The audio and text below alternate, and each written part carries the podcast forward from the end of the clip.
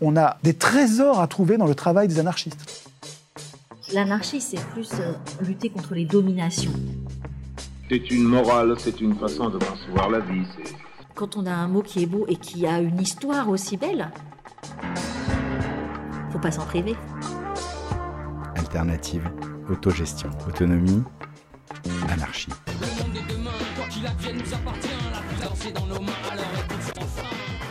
Histoire d'A, le podcast des émancipations. Comme à chaque fois, vous pourrez retrouver une bibliographie liée à cet épisode sur le site histoiredalepodcast.fr. Bonjour et bienvenue pour ce nouvel épisode d'Histoire d'A. Aujourd'hui, on va parler d'anarchisme, on va parler des anarchistes individualistes et en particulier de Rirette Maître Jean. J'imagine que vous n'avez jamais entendu parler ce- de ce nom. Je suis avec Sylvie Gravagna. Bonjour Sylvie. Bonjour Mathieu. Euh, tu seras au mois de mars au théâtre de la Dame Blanche. La reine blanche. La Reine Blanche. La dame blanche avait peur. C'est vrai. La Reine Blanche, c'est mieux. Euh, avec un spectacle qui s'appelle Les Cohérentes, euh, qui est ben, principalement consacré à Rirette Maître Jean. Alors avant qu'on connaisse, qu'on découvre qui est Rirette, moi j'aimerais savoir comment toi tu as rencontré Rirette dans ta vie. Que fait-elle là dans ta vie? Alors, euh, moi, en tant que, euh, on va dire, autrice, Oui, pardon, je voulais dire ça, bien sûr. euh, je m'intéresse depuis très longtemps, en fait, aux histoires de communauté, euh, à, l'utopie, euh, au 19e siècle, enfin voilà. Et, donc, euh, j'ai trouvé des bouquins sur les communautés anarchistes, hein, je voulais travailler là-dessus. Et je suis tombée sur un livre d'Anne Steiner qui s'appelle Les en dehors. Et voilà, la quatrième de couverture a attiré mon attention. J'ai embarqué ce livre et là, ça a été euh, tout à fait passionnant. En fait, euh, euh, n'a pas beaucoup de rapport avec les communautés anarchistes parce qu'elle-même, euh, ça ne l'attirait pas du tout de vivre en communauté.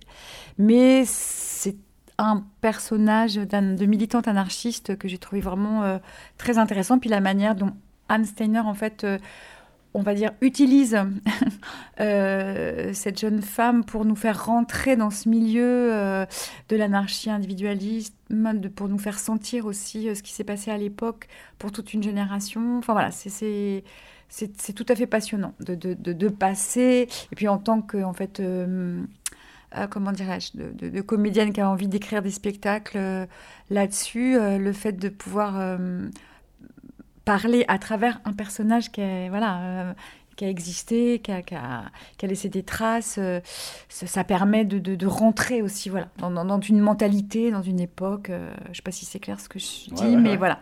Et donc, je l'ai rencontré entre guillemets un peu par hasard, parce que je fais une petite parenthèse là-dessus. euh, j'ai acheté ce livre à la Brebis Kili.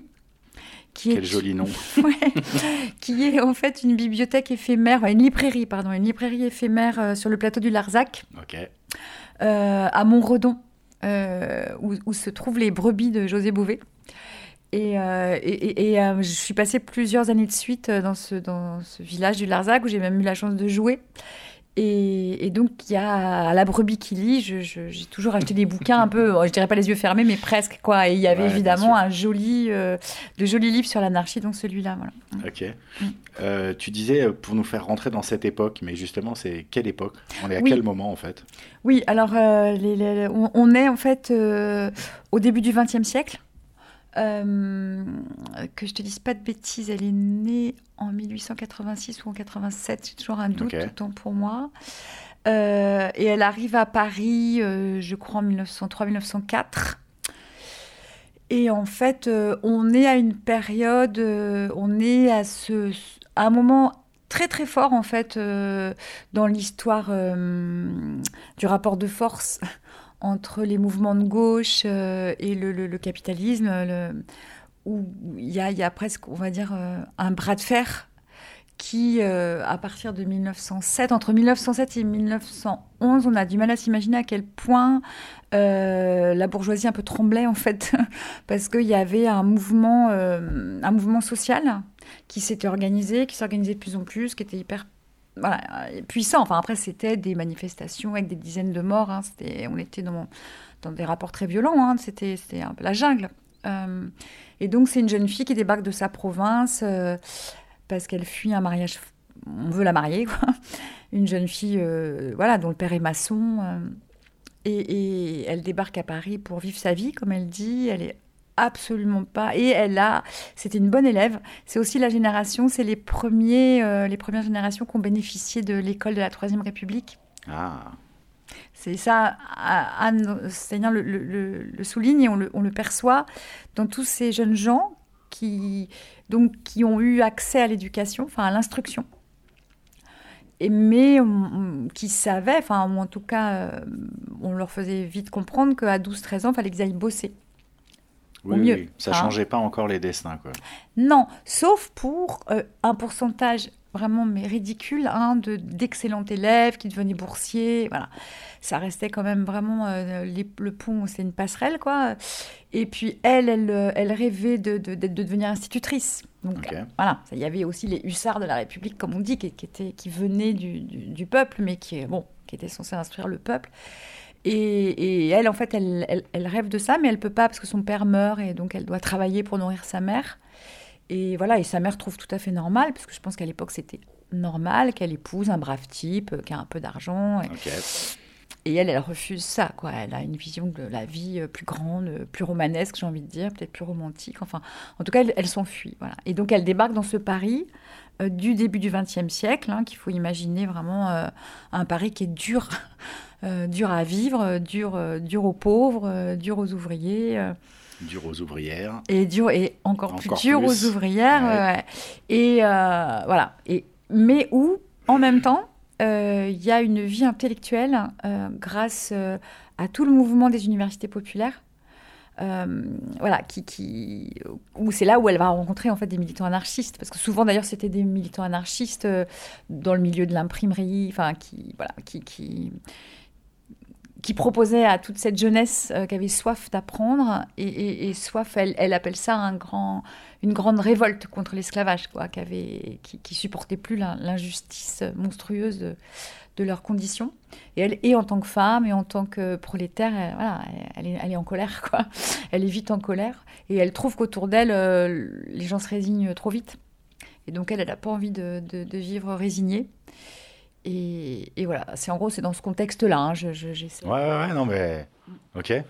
Euh, mais toi, tu es parti pour écrire ton texte, justement. Tu es parti de, de quoi, en fait? Qu'est-ce C'était quoi les matériaux que tu as utilisés pour euh, bah, construire son histoire? Mm. Eh ben, j'ai, je suis allée ce à ce qu'on appelle euh, les archives sources, c'est-à-dire, euh, en fait, il se trouve que les, donc, les archives du procès dont elle a été mêlée, hein, qui est ce qu'on appelle le procès de la bande à Bono, parce que Rirette Maître Jean s'est trouvée mêlée, on va dire bien, bien malgré elle, mais on y reviendra peut-être euh, Ouais, ouais, à ouais. l'affaire de la bande à Bono.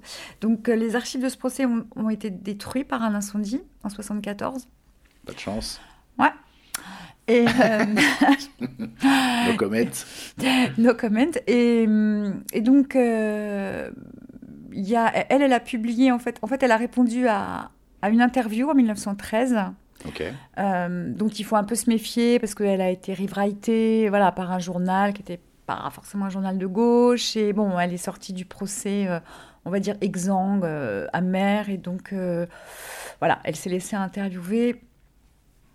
Et on va dire que le milieu du, des individualistes ont été- a été un peu ridiculisé par. par euh, bon, parce qu'elle s'était pas sentie, elle, elle ne s'était pas sentie soutenue euh, non plus par certains intellectuels anarchistes. euh, voilà. Bon. Bref, enfin, donc ça reste quand même intéressant. Ouais. Même s'il faut, voilà, Stagner dit qu'il faut prendre ça avec, bon, avec, comme, en étant circonspect, quoi. Ok. Euh, mais de manière, on va dire, beaucoup plus euh, sincère, parce que c'est elle qui l'a écrit en 1937. Elle a réagi à- au souvenir d'un commissaire de police euh, qui avait participé à l'arrestation de la bande à Bono. Et là, euh, et bon, la plupart étaient des copains, quoi. Et, et- et là, elle, elle s'est sentie trahie enfin, par euh, la vision policière. euh, bon, normal. On imagine. Euh, on- elle se reconnaissait pas du tout, quoi, non, ni elle reconnaissait pas ses amis. Enfin. Et donc voilà, donc là en 37, elle, euh, mais avec plus de recul, euh, elle écrit un peu sa version des faits. Euh, et puis dans les années 50, euh, à la mort de Victor Serge, donc, qui s'appelait Kibalchich, euh, qui, était son, qui a été son compagnon euh, avant 14, Euh, elle écrit aussi un texte sur ce qu'elle a vécu avec lui. Il y a une interview d'elle en 68 par l'ORTF où on entend sa voix, quoi, qui est assez. voilà, j'ai repris des j'ai repris des phrases même, et puis j'ai commencé à essayer de rentrer dans son phrasé, Ok. euh, voilà, qui est, qui est assez, bon, qui est émouvant forcément. euh, on a l'impression de rencontrer la personne, quoi. Euh, voilà, donc il y a pas, il y a, y a, y a- et puis il y a euh, tous les journaux de l'époque, tous les, toutes les retranscriptions euh, du procès, voilà, tout, tout, tout ce qui a pu être écrit sur elle à l'époque pendant le procès. Voilà, donc à partir de là, ça faisait des, c'est ce qu'on appelle voilà, des archives sources, quoi. Et donc je me suis bien imprégnée de ça, tout en ayant justement les, les lumières d'Anne pour faire attention à pas tout prendre forcément au pied de la lettre. Elle arrive à Paris, elle a soif de connaissances. Mm. Et c'est à ce moment-là qu'elle va rencontrer euh, Libertad? Bah, très vite, oui, très vite, elle rencontre euh, Libertad, qui est un, un- un- un militant anarchiste, un grand orateur, euh, un type euh, assez fascinant, alors qui, à première vue, paye pas de mine parce qu'il est handicapé. Euh, et c'est d'ailleurs ça qui va le conduire à devenir un intellectuel, parce que euh, euh, il échappe, on va dire, c'est un orphelin. Il est pris en charge par euh, l'assistance publique, je crois qu'on appelait ça comme ça à l'époque, euh, à Bordeaux.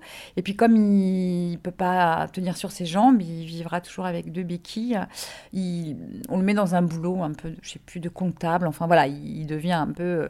Mais très très vite, il, ressent une profonde colère face à l'injustice, euh, voilà, face à, cette société très inégale. Et donc il décide dès qu'il est majeur, mais il faut qu'il attende l'âge de 21 ans, de, de quitter tout ça, quoi. Donc il arrive à Paris. Euh, et très rapidement, il va se faire. euh, c'est un, un type qui a peur de rien, visiblement. Et il se retrouve à faire de la provocation, entre guillemets, anarchiste, à, interpeller les gens en pleine église. Enfin, voilà. Pour, euh, pour voilà, crier toute sa, toute sa colère contre la bourgeoisie, Dieu, la religion, les drapeaux. Enfin, bon, bah. Donc il fait de la prison pour ça, mais ça, ça, ça, ça fait de lui un militant anarchiste écouté. Et donc, euh, Rirette, qui d'abord est passé par l'université populaire, rencontre euh, des, des militants anarchistes qui l'emmènent écouter euh, Libertad, qui chaque semaine anime ce qu'il appelle des causeries qui sont beaucoup plus militantes. C'est-à-dire que l'université populaire, ça pouvait être n'importe quel grand intellectuel qui donnait un cours un peu comme dans une université, mais gratuitement au peuple, etc., à des heures où les gens pouvaient l'écouter. Là, c'est vraiment du militantisme. euh, c'est euh, c'est quelqu'un qui va euh, chercher à secouer, on peut dire, ses contemporains. Résignez Regardez Je crache sur vos idoles. Je crache sur Dieu. Je crache sur la patrie. Je crache sur les drapeaux. Je crache sur le capital et sur le veau d'or. Je crache sur les lois et sur les codes. Je m'en moque. Je m'en ris. Ils ne sont rien que par vous. Brisez-les, quittez-les, et ils se brisent en miettes. Et il envoyait des coups de béquille à qui osait l'approcher. A eu l'idée de lui jeter dessus un grand drap du haut de la chair. On l'a ficelé et amené au poste de police. Il a gagné six mois de prison et l'admiration des milieux anarchistes. Libertad animait tous les mercredis soirs des causeries auxquelles j'ai commencé à me rendre après ma journée de 11 heures de travail. Et sa voix, sa verve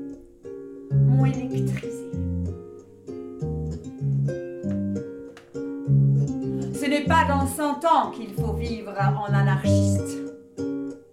C'est maintenant.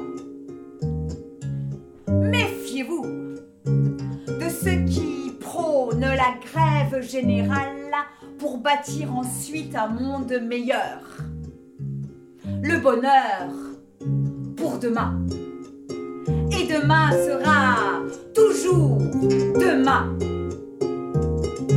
Nous, les individualistes, on met nos vies en accord avec nos idées, en hommes et en femmes libres. On est la preuve vivante qu'on peut vivre en dehors de cette société capitaliste et bourgeoise laquelle nous n'avons pas signé de contrat. Euh, voilà, c'est un grand, c'est quelqu'un qui fait énormément de manifestations et donc qui va créer un journal qui s'appelle l'Anarchie avec sa compagne de l'époque qui s'appelle Anna Maillet. Moi, j'ai envie de dire des fois que c'est Anna Maillet qui a créé avec son compagnon de l'époque. Bah, disons le ça. journal L'Anarchie. Enfin, bon, Disons voilà. ça. On peut le dire aussi comme ça. En tout cas, c'est elle qui, qui demande à ce que l'anarchie soit écrit avec un petit A. Ok. Mm. Et pourquoi? Euh, bah parce qu'en fait, c'est quelqu'un qui. euh, c'est une ancienne institutrice hein, euh, qui veut révolutionner l'orthographe. parce qu'elle trouve que l'orthographe française, et on, on le sait, enfin, est, est- est élitiste. hein. Elle a été même conservée pour ça. Mhm. Et donc, elle dit que. donc, elle, elle écrit dans, un, dans une orthographe simplifiée dans ce journal L'Anarchie, parce qu'elle dit que si les enfants passent moins de temps à, à intégrer l'orthographe, ils auront plus le temps de penser. Et que tout être, et ça, c'est, je crois, et, et, hum, comment il s'appelle, euh, Élisée euh, Élisée Reclus Merci. Élisée Reclus qui dit que euh, euh, tout être qui aura du temps pour penser deviendra anarchiste. J'adore cette phrase. Enfin, à deux mots près, c'est ça, mais je peux te la retrouver. euh, Je la, je la trouve très jolie aussi. Ouais, Ouais. Et donc elle, elle, euh, elle milite pour une orthographe simplifiée pour que son journal soit accessible à beaucoup plus de gens. Non, ou elle milite même au- au-delà de ça. euh, elle, elle milite pour une orthographe simplifiée pour que euh, la population française, oui, sur oui, les bancs sûr. de l'école, euh, passe moins de temps à l'apprendre en fait. Donc elle écrit. et effectivement, c'est au début c'est toujours un peu surprenant hein, la nouveauté. Et puis en fait très rapidement, tu te rends compte que tu lis effectivement ces articles dans l'anarchie. euh, Tu ça ça ça de voilà, tu t'en fous parce que t'es es dans t'es dans le fond. T'es t'es plus Bien dans sûr. la forme quoi. Et Ouais, ouais, ouais, voilà. ouais.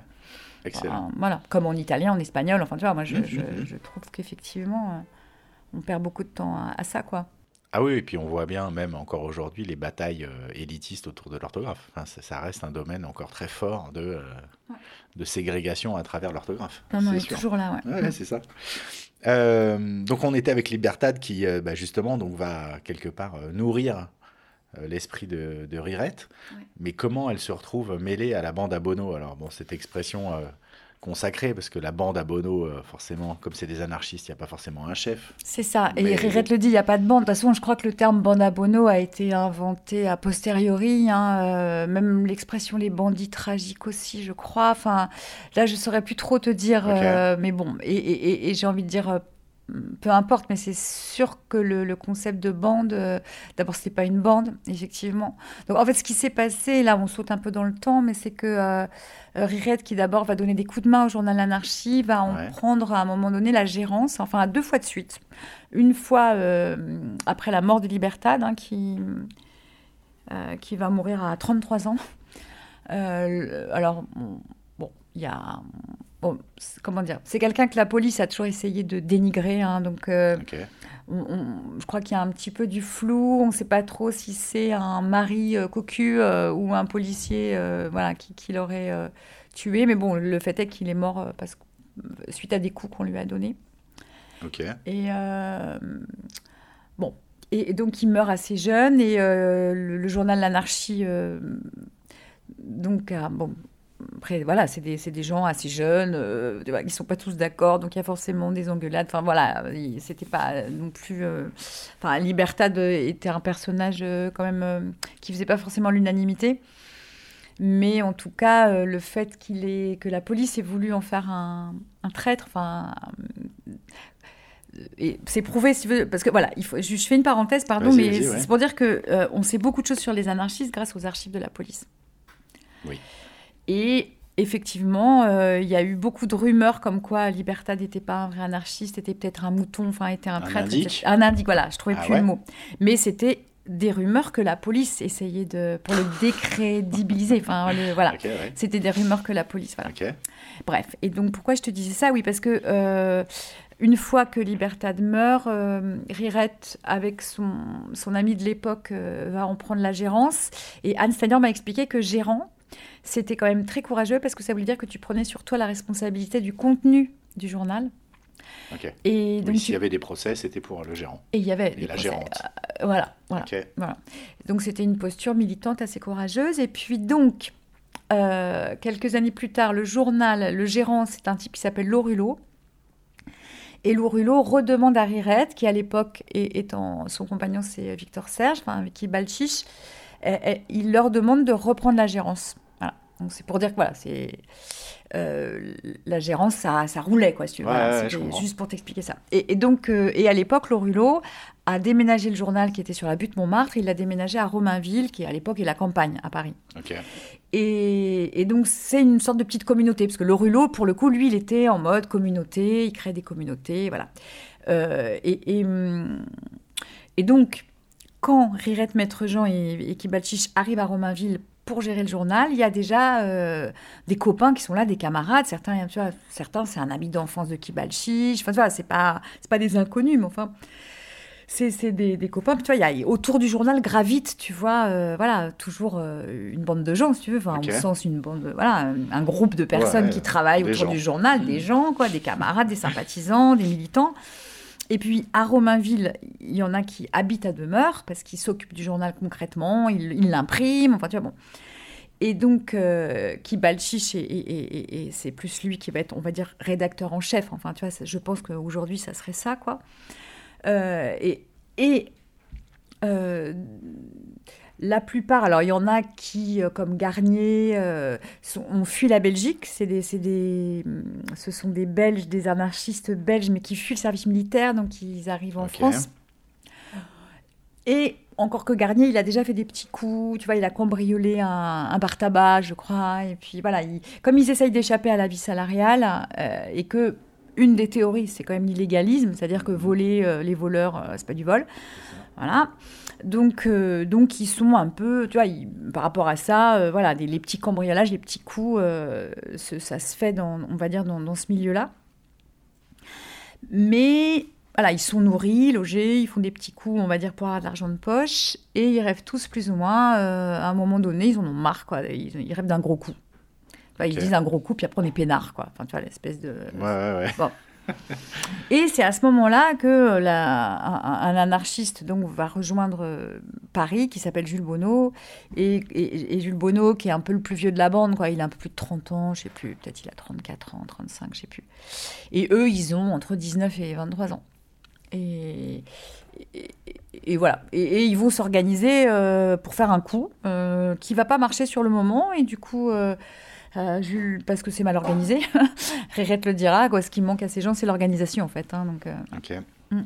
et du coup, ils se rabattent euh, sur un coup très mal préparé. Et c'est la, la rue ordinaire. Enfin, pour ceux qui connaissent un peu, en tout cas, c'est ils vont essayer d'arracher le sac à un employé de la banque. Enfin, ceux, ceux qui trimballaient l'argent quoi dans des sacoches. Je sais plus comment ça s'appelle. Et euh, ils vont essayer de lui arracher. Le type veut pas. Il y en a qui il y en a un qui va lui tirer dessus. Et puis après, c'est ils repartent avec la sacoche où il n'y a pas tant que ça en plus. Et là, c'est la cavale qui va durer plusieurs mois et qui va mettre la France en émoi total. Et donc, évidemment, euh, Rérette Maître Jean, qui Balchich vont être inquiétés jusqu'à être emprisonnés. Enfin. Ça répond à ta question? Ouais, ouais, complètement, ouais. Non, non, mais là, après, euh, effectivement, on commence à, à comprendre un peu. Enfin, j'aimerais qu'on rentre un peu plus dans le détail de qu'est-ce que c'est que ces anarchistes individualistes. Euh, Parce que, comme tu le disais au début, bah, c'est un moment où, effectivement, ça se. Les rapports sociaux se tendent énormément. Il y a des anarchistes qui, cho- qui choisissent le, le- le- le chemin du syndicalisme. Tout à fait. Euh, et il y en a qui vont choisir donc ce chemin de l'individualisme. Qu'est-ce qu'il a de particulier en fait ce chemin-là? Oui, c'est pour ça que c'est- effectivement, j'a- j'allais te dire, il faut quand même qu'on explique, Bah ouais, ouais, euh, voilà, qu'est-ce qui euh, caractérise euh, ce choix. Alors, sachant que les frontières étaient floues, hein. Bien sûr, bien sûr. Bon. Euh, mais effectivement, ce qui, est, ce qui est intéressant, en tout cas dans le discours de Libertad, et, et je crois que c'est ça qui nous parle aussi aujourd'hui, c'est que le mot d'individualisme, il faut le comprendre comme il n'y aura pas de révolution si l'individu ne se révolutionne pas lui-même. Mhm. Et donc ça passe par euh, l'éducation, ça passe par euh, l'émancipation. Euh, voilà, donc l'idée c'est d'être un être qui ne dépend pas d'un patron, qui et pour ça souvent ils étaient végétariens, ils buvaient pas, ils fumaient pas, mais pour avoir une vie frugale, pour ne pas dépendre, n'être pas obligé de travailler, pour avoir le temps de se cultiver. Euh, un- par exemple, Rirette, euh, elle raconte ça. Elle, elle- elle arrive à Paris, elle travaille dans des ateliers de couture 11-12 heures par jour. C'est la, norme à l'époque. Ben, bien sûr. Pour euh, tout ça, pour manger et puis se loger très très mal. Enfin, et, et- et- et en fait, elle, elle s'ennuie terriblement parce qu'elle trouve que le niveau des discussions avec les autres ouvrières, bon, il y avait un petit mépris hein, quand même de, des prolétaires qui se, qui, qui se résignaient. Enfin, il y avait, il y avait une sorte de. Voilà, non, il, il faut se bouger, quoi. Il, faut, il faut, faut lutter contre. Enfin, c'est, comme ça que Garnier va justifier euh, des assassinats hein, à la fin. Donc, et c'est là où il n'était pas d'accord non plus. Enfin, je pense que le fait que ses camarades individualistes soient- aient, aient franchi cette euh, frontière de, de, de- de tuer d'autres prolétaires euh, lui reste en travers de la gorge. Ok. Mais euh, il y a cette idée voilà, qu'il faut s'élever, euh, euh, qu'il faut profiter de la vie, de toute la vie, voilà, qu'il ne faut pas être un esclave. Quoi, et, que, et ça passe par l'éducation, ça passe par aussi le sport.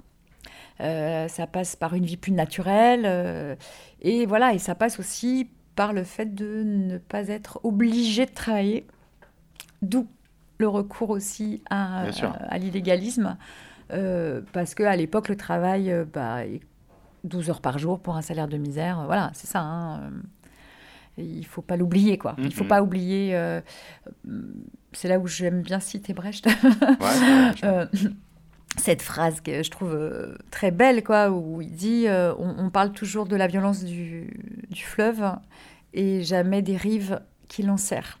Et, et je pense que mm, quand on parle, oui, de la violence, de l'anarchisme, elle d'ailleurs, elle, c'est ce qu'elle explique à un moment donné. Elle, elle- elle raconte euh, notamment la manifestation de Draveil où il y aura des morts. Enfin, à l'époque, euh, ouais, ça, ça tire. euh, Ça tire à balles réelles, Ça tire à balles réelles, hein, je veux dire. Et, et, et, et où euh, elle, elle, elle a juste la jambe brisée, elle manque de. de, de- et, c'est comme si tout à coup, alors que jusqu'à présent c'était un petit peu euh, la fête, le militantisme, euh, voilà, elle s'éclatait quoi, elle s'éclatait, euh, elle, elle faisait beaucoup la fête, enfin il y avait quelques. Puis bon, ça, ça bouillonnait dans sa tête et elle militait dans le journal, mais ça restait sympathique quoi, ça restait Mhm. joyeux. Puis entre 16 et 20 ans, voilà, on imagine qu'ils avaient une façon de vivre tellement hors, hors norme, enfin voilà, qu'ils ont bien dû s'éclater quoi. Mais euh, à un moment donné, elle se prend, voilà, elle se prend ça euh, dans, en pleine face, on va dire, cette violence-là contre.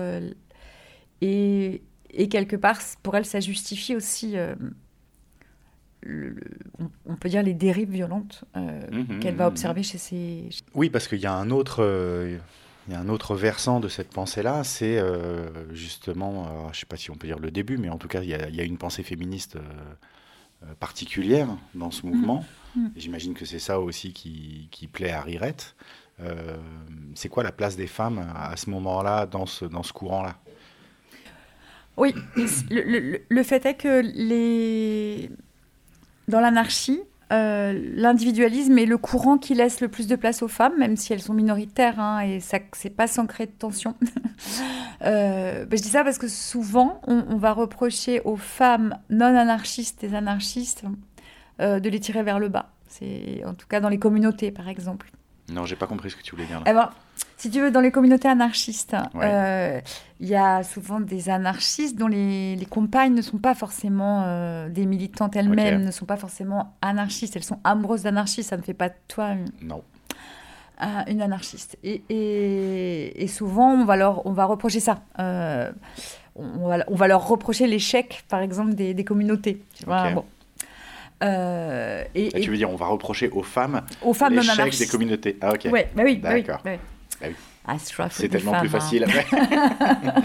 Mais bon, après, je, je- ça, ça, ça, pas sans créer de problème. Hein. C'est pas évident de, de, de partager un idéal. euh.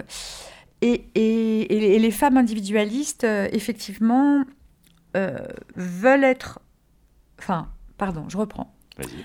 Les anarchistes individualistes, les hommes anarchistes individualistes, veulent considérer les femmes comme leur égales. Ok. C'est pas gagné. Ah, bah, on part de loin, ouais.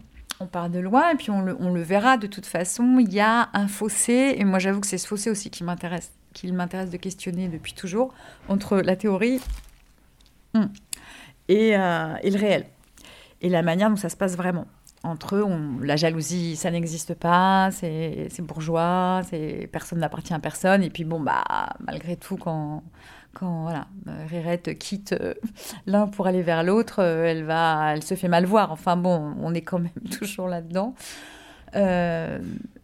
Et, et donc effectivement, non seulement, eh, bon, elles sont minoritaires, mais elles ont le droit de l'ouvrir. Et pour le coup, Anna Mae, voilà, qui fait partie euh, des fondateurs du journal, et elles sont écoutées. Elles, militent euh, pour les moyens de contraception, elles militent pour la paix. Euh, Enfin, on, trouve vraiment des, des personnages extrêmement courageux, militants. Enfin, voilà, c'est des femmes qui font de la prison, c'est des femmes moins que les hommes souvent parce qu'elles ont, malgré tout, on les considère comme des irresponsables, hein, donc elles vont moins pâtir. euh, Ok. L'État les considère comme irresponsables. oui, oui, oui. Voilà, ça reste des femmes, quoi Ouais. dans une société euh, voilà, qui, les, qui les méprise. Mais en tout cas, dans le milieu anarchiste individualiste, par rapport aux autres milieux de gauche et d'extrême gauche, euh, elles sont considérées. Ok. Mm. Oui, puis j'imagine qu'à l'époque, parler de contraception, c'est enfin, complètement révolutionnaire. Oui et non. Euh, oui et non, parce que. Enfin, disons que l'idée d'avoir moins d'enfants, euh, ça fait déjà quand même, tu vois, depuis Malthus que ça traverse la société. Maintenant, effectivement, Malthus, lui, prenait de l'abstinence. Donc, euh, voilà, il prenait pas les moyens de contraception. Donc, effectivement, ça, c'est c'est- nouveau, on va dire, euh, de faire toute cette publicité autour des moyens de contraception, euh, qui sont a priori, voilà, euh, contre la volonté divine. hein. donc, bon, on- effectivement. Mais ce sera criminalisé vraiment après la guerre de 14. D'accord. Ok. Oui, il y a un personnage dont on avait parlé et je je sais pas si j'ai un, j'ai un flou sur euh, est-ce que c'est un personnage qui, euh, qui apparaît dans le spectacle ou pas, mais tu m'avais parlé de Sébastien Faure et de La Ruche. Ouais, ouais. Et j'avais l'impression que ça c'était un moment aussi important pour, euh, Oui. pour Rirette. Est-ce Ouais. que tu peux me reparler un peu de... Oui, oui, oui, avec plaisir. Euh, effectivement, Rirette va rencontrer en fait quelqu'un qui va être important pour elle, qui s'appelle Mauritius, qui écrit à l'anarchie. Euh, elle va le rencontrer dans une fête de la ruche. Et la ruche, c'est une, euh, on va dire, c'est pas vraiment une école, c'est pas vraiment un orphelinat, mais c'est entre les deux. Euh, c'est un lieu qu'a créé un des plus grands orateurs anarchistes de l'époque, qui est passé à l'individualisme, pardon, mais qui bon, c'est pas, pas aussi clair. Comme je te disais, les frontières sont pas oui, bah, toujours. toute euh, façon, il y a autant de chemin que de personnes, hein, j'ai l'impression. c'est ça. En tout cas, c'est un, orateur extrêmement écouté. Euh, et il a créé, il a un certain âge déjà à l'époque, puisqu'il va faire partie des intellectuels qui, dans les, a- au début des années 90, 1890, vont être mis euh, en procès au moment des attentats à la bombe. Et de ce qu'on va appeler, euh, mince, t'as dû propagande par le fait oui, c'est au moment de la propagande par le fait, et on va appeler ça, mince, le... il y a le mot honteux dedans, ou le ah, infâme, euh, indigne, ah, les, les- les lois indignes, Ah, les, lois scélérates. Les lois scélérates. Merci, Je je t'en prie. plus le mot. C'est voilà, lui, il, il fait partie voilà de ces, de ces dizaines d'intellos qu'on va essayer de remettre en question dans les années 90 et, et voilà, et il va subir euh, ces lois scélérates. Enfin, c'est pour dire que c'est un peu un vieux de la vieille et que au début, au début du XXe siècle, euh, lui, en fait, il a fini par se dire ce qu'il faut, c'est aller à la racine de l'être humain et il faut que par son éducation euh, et puis par la manière dont on va l'aimer, dont on va le, le choyer, euh, dont on va l'élever, euh, on va inventer l'homme de demain en fait. Lui c'est ça son truc, c'est euh, prouver au monde que tout est une question d'éducation et de milieu. Et donc il crée avec l'argent, parce que l'argent de ses conférences euh, fait de lui non pas un homme riche, mais un homme généreux, hein, parce qu'évidemment, il redistribue. Et, et- et- et il en a un peu marre, en fait, il se dit, je redistribue, je redistribue, mais à chaque fois, c'est un peu pour des causes, des grèves, des, des caisses de soutien, tout ce que tu veux. Euh, et, mais là, il décide de faire œuvre durable, et donc il achète une ferme à Rambouillet, qui est hum, dans la forêt, à 50 km de Paris. Et il fait venir une quarantaine de- d'enfants entre 6 et 10 ans. Et, et ça va marcher, c'est-à-dire que et au- autour de cette, ce projet en fait euh, d'éduquer des enfants qui sont soit des orphelins, soit des enfants confiés par des familles qui arrivent plus à les nourrir, soit parfois aussi des enfants de militants qui sont en prison. Enfin voilà, c'est l'idée. Mais l'idée, c'est vraiment, ils demandent que les parents s'engagent à leur confier jusqu'à l'âge de 16 ans. Enfin, vraiment leur. Ok. Ils ils voient leurs parents, mais, mais très peu. Enfin, c'est vraiment l'idée, c'est de, de- de- d'élever ces enfants. euh, dans un contexte euh, de communauté, Euh, ils sont entourés d'adultes qui sont pour la plupart qui sont bénévoles. hein, et euh, alors, du coup, certains vont rester peu, d'autres plus longtemps. Mais enfin, c'est ça peut être des éducateurs, des cuisinières, des, institutrices, enfin bon, toutes sortes de gens qui vont former une communauté d'adultes et qui vont élever ces enfants pendant... et ça va durer, si ma mémoire est bonne, de 1903 à 1917. Et c'est vraiment la guerre de 14 et le fait que bah, les hommes euh, sont au front, il n'y a plus d'argent, lui il peut plus faire de tournées de conférences, il est pacifiste. Donc de toute façon il n'a plus de rentrée d'argent non plus. Donc euh, ça, ça s'est achevé euh, vraiment à cause de la guerre, on va dire, mais ça fonctionnait très très bien. C'était un modèle pour plein de gens. Et il y avait cette idée-là, voilà, de, d'éducation nouvelle. Euh, c'est pas Sébastien Faure qui l'a, qui l'a inventé. Euh, c'est un ancien communard et flûte dont le nom Paul Robin euh, qui lui euh, voilà lui il a, été obligé de, fermer l'école qu'il avait créée parce que la mixité de, cette école qui était une école publique hein, enfin c'est bon je te passe les détails mais c'est passionnant aussi.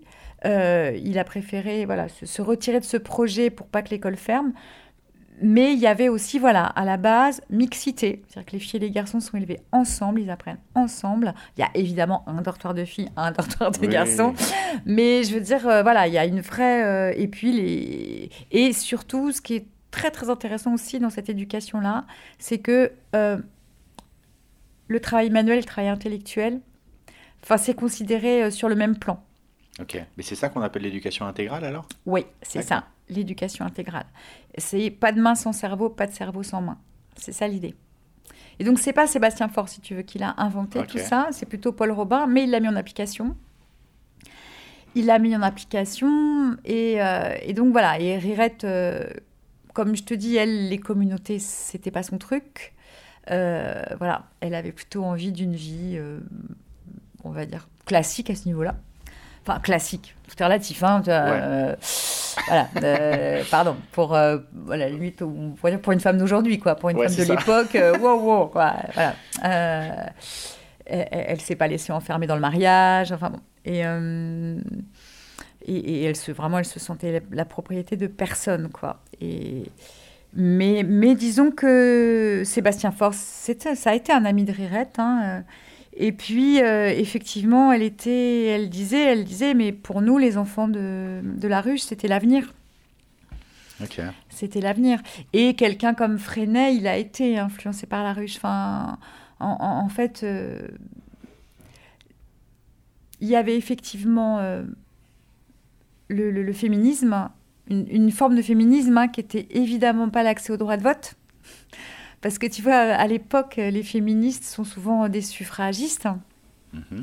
Mais euh, en tant qu'anarchiste, si tu veux, tu craches sur euh, les élections. Donc, euh, Mhm. donc effectivement, leur féminisme se situe à un autre endroit. Bien sûr. Et bah, le seul façon, la seule façon d'être à l'égal de l'homme, c'était de, bah, de maîtriser sa fécondité. Quoi. Ok. Et puis, il y a aussi voilà, ce- cette, ce- ce- cette éducation nouvelle, c'est- d'une modernité extraordinaire. Alors c'est vrai que tu en as un peu parlé à un moment sur, euh, ce- sur ces choix de vie euh, qui, bah, aujourd'hui, pourraient nous paraître hyper euh, modernes. Enfin, comment dire Aujourd'hui, si tu parles de véganisme, bah voilà, mais j'imagine qu'à l'époque, c'est-. Enfin voilà, ça, ça les fait apparaître comme des gens vraiment à part. Euh, c'est une- à un moment, tu, tu, tu parles de, de ce choix de vie qui est euh, presque un choix de vie minimaliste pour pas avoir à dépenser trop d'argent, pour pas dépendre du salariat. Mais j'imagine qu'il y a aussi des, des questions éthiques qui les traversent sur ces questions-là, ou pas du tout? Euh, moi, j'ai plus l'impression euh, de ce que j'ai lu, hein, Ouais. euh, je ne détiens pas la, la- la vérité, mais que c'est. euh, Il y a un désir de liberté quand même. C'est-à-dire que à l'époque, le fait d'être alcoolique, tu vois, te, te fait supporter. Euh, la, la, la, la dure, ta dure condition. Enfin, tu vois, faut, il y, a- il y a quelque chose pour eux, c'est l'abrutissement, quoi. C'est-à-dire que tu vois, Ouais, le- ouais, ouais. il y avait même, alors c'était une période précédente, mais euh, dans les années euh, 1860, euh, tu as des patrons, enfin en tout cas je l'ai lu dans des ouvrages, qui payent leurs ouvriers en bouteilles de vin. C'est pas drôle, pardon. Non, non, mais C'est tellement surprenant. c'est que- terrible. ouais. Parce que je veux dire, c'est que tu vois, l'alcoolisme, euh, c'est quand Ah bah, même... c'est une dépendance. c'est une dépendance, voilà. Ouais, euh, le tabac aussi, tu vois, Ouais. donc il y a cette idée de ne pas être dépendant. Et puis la viande, ça coûte cher. Enfin, voilà, donc tu vois, je, je pense que c'est plus euh, la liberté. Après, il y a aussi effectivement un retour à la nature. euh, tu vois, t'en as qui veulent pratiquer le, le nudisme, enfin, le, natu- Ouais, le naturisme. naturisme. Ouais. Voilà. Bon, elle, alors c'est pas du tout son genre, Harriet. hein, alors, Ok. mais pas du tout. Mais c'est ça. Il y a aussi cette idée, voilà, de liberté que, que tu vois, il y a une forme de tolérance aussi euh, dans la mesure où personne n'oblige personne à le faire. euh, tu vois, Oui, bon, oui, elle, oui. elle s'en moque un peu, mais euh, mais voilà, c'est tout quoi. Donc il y a aussi cette idée de retour à un homme. oui, proche de la nature, proche de sa nature, enfin voilà, libre. Ouais, libre. Ouais. Ok. Je reviens un peu sur ton spectacle. Euh, je sais pas encore comment je vais réussir à mixer euh, ce qu'on se raconte là et, les mom- et, et ce que je vais enregistrer. Ouais. Euh, pourquoi tu fais le choix des, des chansons? Euh, Qu'est-ce que tu voulais que ça amène dans ton spectacle, Mm. la musique? Et en particulier, pourquoi la harpe? Alors, là, il y a plusieurs questions. Alors, moi, je, que, comme je raconte beaucoup de choses, en tant que rirette, je me suis euh, permis euh, cela. Euh, comment dire? Le fait d'avoir de la musique, ça, a plusieurs vertus. D'une part, ça permet de s'adresser à une autre partie du cerveau des gens. Donc, hop, ça permet de pas endormir le spectateur, parce qu'un spectateur qui dort devant toi, C'est pas Euh, sympa. c'est pas sympa. non, non, mais, non, non, mais j'ai beaucoup de respect justement pour le, pour le spectateur et pour pas lui demander non plus un effort trop grand, quoi. Je veux dire, voilà. Je, je trouve ça normal d'essayer de l'emmener quelque part, mais pas lui demander euh, trop, trop d'efforts, quoi. Enfin, euh, j'ai envie qu'il y ait du plaisir. Et, et donc la musique, ça permet voilà, de, de, de, de s'adresser à une autre partie de son cerveau, de créer du rythme tout simplement, et enfin des, des cassures dans le rythme qui permettent de rester éveillé. Et puis pas que évidemment.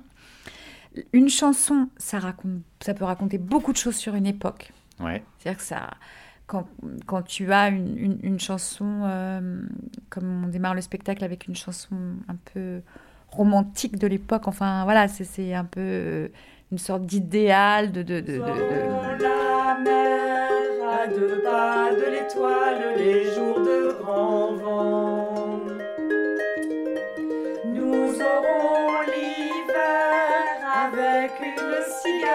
Dans les cheveux blancs. Nous aurons l'amour dedans tous nos problèmes et tous les discours finiront par je t'aime.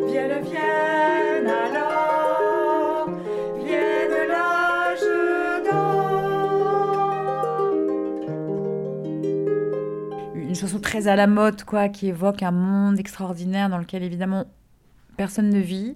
Euh, ça montre aussi un- une sorte d'idéal, quoi. Et, et- et puis les chansons euh, des anarchistes. À la fois, c'était très très important parce que les chants anarchistes, c'est, ça fait partie de, euh, comment dire, c'est un moyen d'action. Ouais. Euh, le- le- la chanson est un vrai objet de, de- comment dire, De propagande? Oui, un moyen, pardon. Ouais, ouais, Enfin, ouais. Un moyen. Ah, C'est un vrai moyen de propagande, la chanson. Les gens de l'époque chantent beaucoup, beaucoup plus que nous. Enfin, tu vois, il y a des chanteurs de rue. euh, chanter, chanter est un acte beaucoup plus naturel, j'ai envie de dire. euh, voilà. hein, on- Et on a oublié ça. Et, et donc, euh, donc, des chansons anarchistes, ça, ça, ça, ça avait, ça a aussi le mérite de faire entendre L'époque. l'époque et puis aussi la, la chanson qu'on a choisie euh, qui s'appelle Viens chez moi, ça, ça, ça a le mérite aussi de montrer c'est quoi euh, justement cet esprit de corps qui est entre anarchistes, enfin cette... euh, et et- et d'ailleurs, comment dire, beaucoup vont tomber à cause de ça, enfin, c'est-à-dire que quand, quand un anarchiste te demande l'asile, tu ne demandes pas pourquoi, tu l'accueilles chez toi. Mhm. Grand ouvert est mon domicile, nul de vous ne doit l'ignorer, qu'on se le dise par la ville, quiconque peut y pénétrer. Artisan de la pensée, si tu sens dans la poussée ta liberté menacée, viens chez moi. Déserteur de la patrie, adversaire des tueries, si demain tu t'expatries, viens chez moi. Avorteur, toi dont la science, homicide par prudence, à tes heures de malchance, viens chez moi. Justicier des nobles causes, tu t'insurges, t'armes, oses, puisqu'à la mort tu t'exposes, viens chez moi. Étranger que l'on pourchasse, peu m'importe à moi ta race, dès que tu crains la menace, viens chez moi. À toute loi, je suis hostile, anarchiste invétéré. Je pratique le droit d'asile. Et pour moi, ce droit est sacré. Cette chanson, elle, elle voulait montrer tout ça. Euh, la chanson de Sébastien Faure, euh, donc il a écrit une chanson qui s'appelle L'Internation- L'International des enfants. C'est sur l'air de l'international que tout le monde connaît. Mais ça parle justement de, de, de- Ce sont les enfants qui prennent la parole et qui disent dans quel monde ils veulent vivre et comment ils veulent vivre. Donc on- Ok. on- voilà, ça, ça, ça, ça fait... Enfin, plutôt que d'expliquer pendant 10 minutes euh, voilà, une chanson, voilà, tu vois, c'est Ouais, comme un... euh, Tu sais, c'est comme un bon dessin, comme on dit, tu vois, un, bon schéma, quoi. Une chanson, c'est en trois minutes, tu racontes beaucoup, beaucoup, beaucoup de choses. Et puis, donc ça, c'est les chansons qui existent, hein, qui préexistent et qu'on a utilisées. Euh, et puis, il y avait aussi l'idée, alors la harpe, euh, moi, j'avais envie d'un instrument qui soit pas un instrument euh, clicheton prolétaire. Ouais. J'adore l'accordéon, j'adore ça. j'adore. C'est-à-dire J'ai tout de que suite pensé à l'accordéon. bah, bien sûr, tout le monde pense. 20e, début du 20e, Ouais, c'est Guinguette, tu y es direct. J'évoque même le, le- le- le bord de Marne, euh, voilà, parce que Rirette raconte aussi euh, euh, leurs échappées au bord de Marne, dans- sur le bord de la Marne. Et, et, euh, et là, on est dans le cliché. et j'avais pas envie d'être dans le cliché, d'autant plus que justement les anarchistes individualistes sont des prolétaires qui veulent sortir de leurs conditions Ok. mais qui veulent que l'humanité sorte de sa condition de prolétaire. C'est pas juste eux, quoi. C'est un, voilà. Mhm. Euh, même s'ils ils disent, faut que tout le monde, se, que chacun euh, fasse sa part de travail, quoi, pour Ouais. euh, se révolutionner lui-même. Et donc, je trouvais que c'était bien cet instrument qui peut avoir comme ça une apparence bourgeoise, sachant que Juliette Flippo est une harpiste euh, qui, qui a travaillé vraiment un étendu, une, étendue de, de- enfin, plein de façons de, de faire sonner sa harpe, quoi. Et que donc que je trouve intéressante.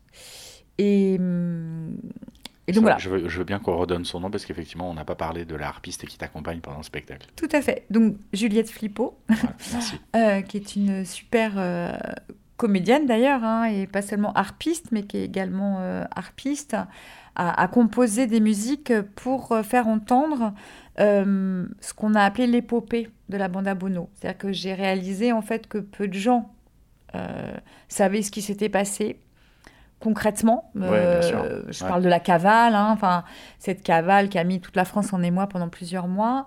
Euh, moi, dans ma génération, on a vu les Brigades du Tigre, euh, donc on a une, une vision euh, très policière et très très partielle de, de- de ça. Bon, il y a eu un film avec Jacques Brel, Bruno Kremer, euh, que certains peut-être ont vu, qui est, qui est un film, bon, une vision, j'ai envie de dire, viriliste pour aller vite, hein, pour aller vite. Euh, voilà, donc il y a, on, peut avoir des références. Alors évidemment, quand on est anarchiste, euh, on a, on a ces références sur la bande à Bono et plus ou moins mythiques. Enfin voilà, on est. euh, bon, je rentrerai pas dans le débat, mais disons que pour le grand public, un grand public que j'ai envie d'atteindre avec ce spectacle, Ah bah c'est un nom qu'on connaît. Plus on ou moins. toujours entendu. Ah ouais? Ah, plus ou moins. D'accord. Ah ouais, ça prouve que tu es né dans les années. euh. là, là, là, c'est, c'est, je me, j'ai réalisé hein, que tu as des gens qui voyaient, ou qui, oui, ou alors très très vagues, mais qui, pour eux, c'est un peu des bondis, ils savent pas trop. Enfin voilà. Ok. Ils, ils confondent souvent avec Bonnie and Clyde. Ah oui, marrant. Et ouais, parce que Banda Bono, Bonnie Ouais, and Clyde, ouais, tu vois. Ah non, non, mais je te promets, il y a plein de gens qui me disent Ah oui, Bonnie and Clyde. Euh, non, non, c'est pas ça. Ah tu vois Ah ben rien oui. Ah, mais rien à voir. Non, mais, tu- non, mais pour te dire, pour te dire marrant. que c'est, tu vois, c'est très, très flou. Bon, moi, j'ai vu les Brigades du Tigre, effectivement. Et j'adorais en plus. Et oui, Voilà. ah bah oui, bien sûr. Et, euh, et, et donc tout ça pour te dire que on a décidé, en partant d'un bouquin qui est super, c'est Frédéric Lavignette qui a fait une compilation de tous les articles de presse sur l'affaire de la bande à Bono. Et il y en a eu des centaines et des centaines et des Mais centaines. parce que c'était le, le roman de l'époque. C'était, euh, enfin, tous les jours, il y avait un article sur où ils en étaient. Enfin, c'est. Tous les jours, il y avait une une de journal. Ok. Euh, le, le, en parle justement à un moment donné. Elle dit qu'en fait, à part le Titanic, c'est-à-dire, euh, comment on appelle ça, le, Ouais. Bah, le Titanic, oui. le- Enfin, il a coulé, enfin le oui. coulage du Titanic. Le, comment on dit On dit le Titanic hein il a mot- sombré. Sombré. Enfin bon, bref, à part, à part le Titanic, Ouais. qui a tout à coup, pendant 2-3 jours, fait la une des journaux, la une des journaux de l'époque pendant des mois, mais des mois, hein, de, de- plusieurs mois, euh, c'était la bande à Bono. Et ça a mis la France en émoi. C'est-à-dire qu'il y avait des milliers de lettres de on ils sont là, on les a vus là. L'idée, c'est où ils sont, quoi. Il y a même d'ailleurs un article assez drôle en disant ils étaient peut-être dans le Titanic. Bon, bref. Pardon, mais ouais, ouais, non, c'est c'est tellement euh, délirant. C'est drôle ça. et donc, on, c'est d'ailleurs de leur faute. c'est ça. C'est ça. Et, et donc, on, je me suis, on va dire, basée sur tous ces articles de presse de l'époque euh, pour écrire une sorte de chanson euh, sans fin euh, de, de- sur cette histoire de la bande à Bono. Et, Juliette a créé une musique dessus. Et, et- et donc, on, de temps en temps, ça arrive comme un récit quoi, qui nous vient euh, voilà, de cette vieille chanson qui, qui, nous, qui nous fait comprendre ce qui se passe en fait dans le pays. Euh, et pourquoi euh, Rirette a été à ce point-là sous les feux des projecteurs à ce moment-là. Et Ok. comment elle essaye de défendre malgré tout ses idées, parce qu'elle elle est toujours restée anarchiste, hein, elle n'a pas renoncé euh, à son idéal, mais le fait est que les anarchistes individualistes sont pas entre l'histoire de la bande à Bono, entre guillemets, et la guerre de 14, euh, après, euh, ça a enterré le mouvement, quoi. Le 30 mars, on arrête le petit tuberculeux. À la gare de Berclage, on respire un peu mieux. Quatre jours après, c'est le Belge à la gare de Lozère où il s'était rendu dans un piège tendu par des amis vendus. Il avale du poison. Vous m'aurez pas vivant, cette fois il s'est raté. Trois jours après, quelle veine, on choperait mon la science, c'est l'amour qui l'aurait complètement aveuglé. Mais il manque toujours la capture de Garnier, la capture de Bono. Où sont-ils donc passés? Partis en Amérique sur le pont du Titanic. Avril 1912, à maudite panique. Avant la fin du mois, c'est à choisi le roi que Bono est tombé. Et ils, étaient tous là. Puis à un moment, tu m'avais dit aussi qu'il y avait, euh, qu'il y a eu une, comment dire, une dérive euh, entre euh, l'illégalisme qui sert à se nourrir et l'illégalisme qui devient une fin en soi. Et Bah oui, c'est-à-dire que, tu vois, par exemple, la- le, le personnage de Jules Bonneau, il paraissait un peu louche, c'est-à-dire qu'il y avait pas mal de, de, de bandits qui se disaient anarchistes, tu vois, et, alors que, par exemple, un type euh, droit dans ses bottes, si on peut dire ça comme ça, euh, qui était... euh, Ah, Seigneur. Seigneur de l'anarchie, aide-moi. oui, Euh, puisque tu existes sûrement. Oui, c'est ça. Ah mince, pardon, c'est celui qui a inspiré le personnage d'Arsène Lupin. Ah oui, ok. Bon, Ah, là, je vais pas t'aider, mais je vois, fa- je vois très Marius, bien. Marius. Flûte. Ah, flûte, flûte, flûte. Attends, non, on peut pas, on peut pas laisser passer On peut pas ça. laisser passer ça. Non, non, non. C'était les travailleurs de la nuit, là. Parce Attends. que ça, pour le coup, Arsène Lupin, tout le monde le connaît. Oui, voilà, c'est ça. Surtout depuis que Netflix a fait une saison. Mon Dieu, mon Dieu. Euh, alors série. attends, si je marque anarchie. Ah non, parce que c'est trop con quand même de pas De pas citer les bonnes de personnes. pas citer les bonnes personnes. Ouais, moi j'ai un il faut que je me fasse un- une petite fiche parce que les noms, comme je, je les, Ah, je les oublie mémoriser, rapidement. Ah non, mais je suis un peu. Jacob, merci. Marius Jacob. J'avais le prénom, j'avais pas le nom de Ouais, famille. C'était pas mal déjà. Ouais, ouais, ouais. J'avais la moitié des points au jeu. Donc Marius alors on Jacob. Ouais. Oui, voilà, tu parles d'illégalisme. Alors, je, je pense qu'un un bel exemple d'illégalisme, c'est Marius Jacob, euh, qui, euh, à l'époque du procès de la bande à Bono, est au bagne depuis quelques années. C'est-à-dire Ok. que En Guyane? Oui. Ok. Et c'est d'ailleurs Albert Londres qui va réussir à le faire sortir euh, dans les années Ok. 20. Mm. Euh, et Marius Jacob, euh, il avait créé euh, pour le coup une bande, alors je crois qu'il s'appelait les Travailleurs de la Nuit, C'est beau. ouais, qui étaient des cambrioleurs qui, et qui se débrouillaient pour faire des cambriolages où il n'y avait jamais d'effusion de sang. Lui, il gardait quasiment rien pour lui et il, re- il- et il redistribuait l'argent à la cause. Voilà. Et Robin des Bois. Robin des Bois. Mais c'était Robin des Bois, Marius Jacob. Et bon, bah, quand ils ont fini par les arrêter, ils les ont envoyés au bagne. Et donc, ça faisait quand même réfléchir certains anarchistes qui se disaient, mais euh, voilà, est-ce que c'est est -ce c'est un moyen de s'émanciper, euh, vraiment, de Ouais. terminer au bagne? Bon.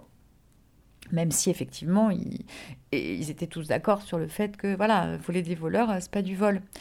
Euh, mais par exemple, juste pour l'anecdote, parce qu'elle est jolie, Marius Jacob, il, il se retrouve à cambrioler un- une villa euh, déserte, hein, et tu vois, il repérait des, des maisons bourgeoises désertes, et voilà. Et il se rend compte une fois sur place que c'est celle d'un écrivain qu'il aime bien. Je crois que c'est. Pierre Loti, mais je ne vais pas dire de bêtises. Et là, il laisse un petit mot en disant continue à écrire, on ne prendra rien. Enfin, voilà. Arsène Lupin. Arsène Lupin. le, le petit mot sur le, piano. euh, C'est ça. voilà. Désolé, on a tout remis à ta place. c'est Ouais. ça.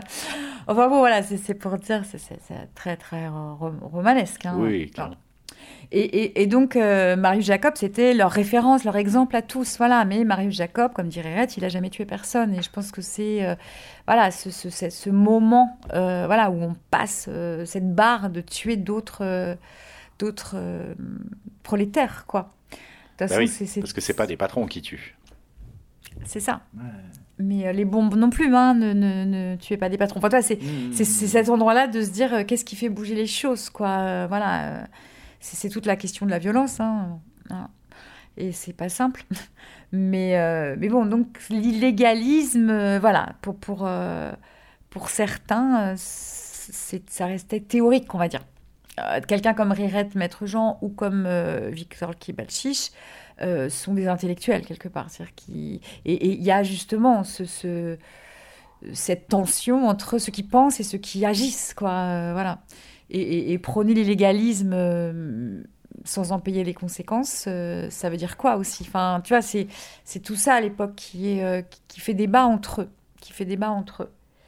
Hum, et elle aura beaucoup de mal, Rirette, à supporter que son compagnon, qui est un, on va dire, un journaliste anarchiste, enfin un penseur anarchiste, conférencier qui écrit des, des articles et qui soutient, euh, qui va soutenir publiquement euh, les camarades. euh. Alors elle précise, elle dit, il n'y avait pas encore eu de mort quand il a écrit cet article. Enfin, tu vois, tu sens que c'est un endroit ouais. très touchy. Et elle dit, mais il a jamais poussé personne à l'assassinat. Donc euh, voilà. Mais, mais c'est- voilà, c'est cet endroit un peu, tu vois, de ouais, est-ce qu'on peut appeler ça une dérive? Est-ce qu'on peut appeler ça? Je, je ne sais pas. Moi, je, je demande à ce qu'on réfléchisse là-dessus parce que moi-même, ça me met en questionnement. Bien sûr. Euh, mais euh, voilà. Ok. Ben, parfait. hein. Euh, moi, pour moi, on, on a parcouru euh, tout, tout cet univers. Peut-être que je, je contacterai Einsteiner pour, pour creuser Mm. ce mouvement euh, des anarchistes individualistes. Mais J'ai oublié de te donner le nom de la jeune femme qui a écrit euh, un mémoire, excuse-moi, sur euh, les femmes anarchistes individualistes. ok. Je vous encourage à aller prendre vos places. Ça sera du 14 au 30 mars au théâtre de la Dame Blanche. La Reine La Blanche. Reine Blanche, je vais la faire deux fois, c'est magnifique. Et on joue. Alors, quand même, peut-être tu peux préciser. Ouais. On joue certains mardis et certains jeudis. Donc, bon, faut aller sur le site. Hein, on joue pas. Voilà, on joue cinq fois. Donc, faut Ok. pas se louper. Et le 14, euh, il y aura un bord plateau, comme on dit, c'est-à-dire une rencontre à l'issue du spectacle avec Anne Steiner, qui a écrit Les En dehors. Et le 16 mars, il y aura euh, Tancred Ramonet, Ok. euh, voilà, qui, euh, grâce à toi, Mathieu. en tout cas, je ne sais pas si c'est grâce à toi, Ouais, mais bon, euh, écoute, hein, voilà, les Oui, destins du ça, dieu de l'anarchie sont impénétrables, mais bon, voilà, ça fait plaisir de se dire que des fois on influence les choses. voilà. Euh, et que donc, euh, il sera là le 16, lui, normalement, si tout va bien. Bon, faut vérifier sur le site de la Reine Blanche. Ouais. Je pense que c'est un lien plus avec les échecs qu'avec les films d'horreur, mais je, je sais pas pourquoi ça s'appelle la Reine Moi Blanche. non plus, je ne sais pas. Euh, eh bien, écoute, en tout cas, merci Sylvie pour ton temps. Bah, merci Mathieu, c'est un plaisir. Et à une prochaine pour un nouvel épisode d'Histoire d'Art. Au revoir. Connais-tu le pays où l'on vit sans trimer Les gars, faut pas rêver quand on vit à la marge.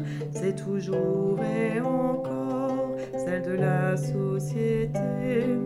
Il n'y a pas d'en dehors ni de lointain rivage. Aussi longue soit la chaîne, t'es toujours attaché.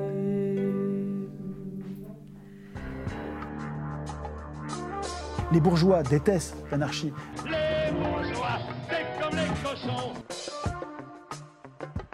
Chacun avait de l'anarchie une idée tout à fait personnelle. Mourons pour des idées, d'accord, mais de mort lente, d'accord, mais de mort lente.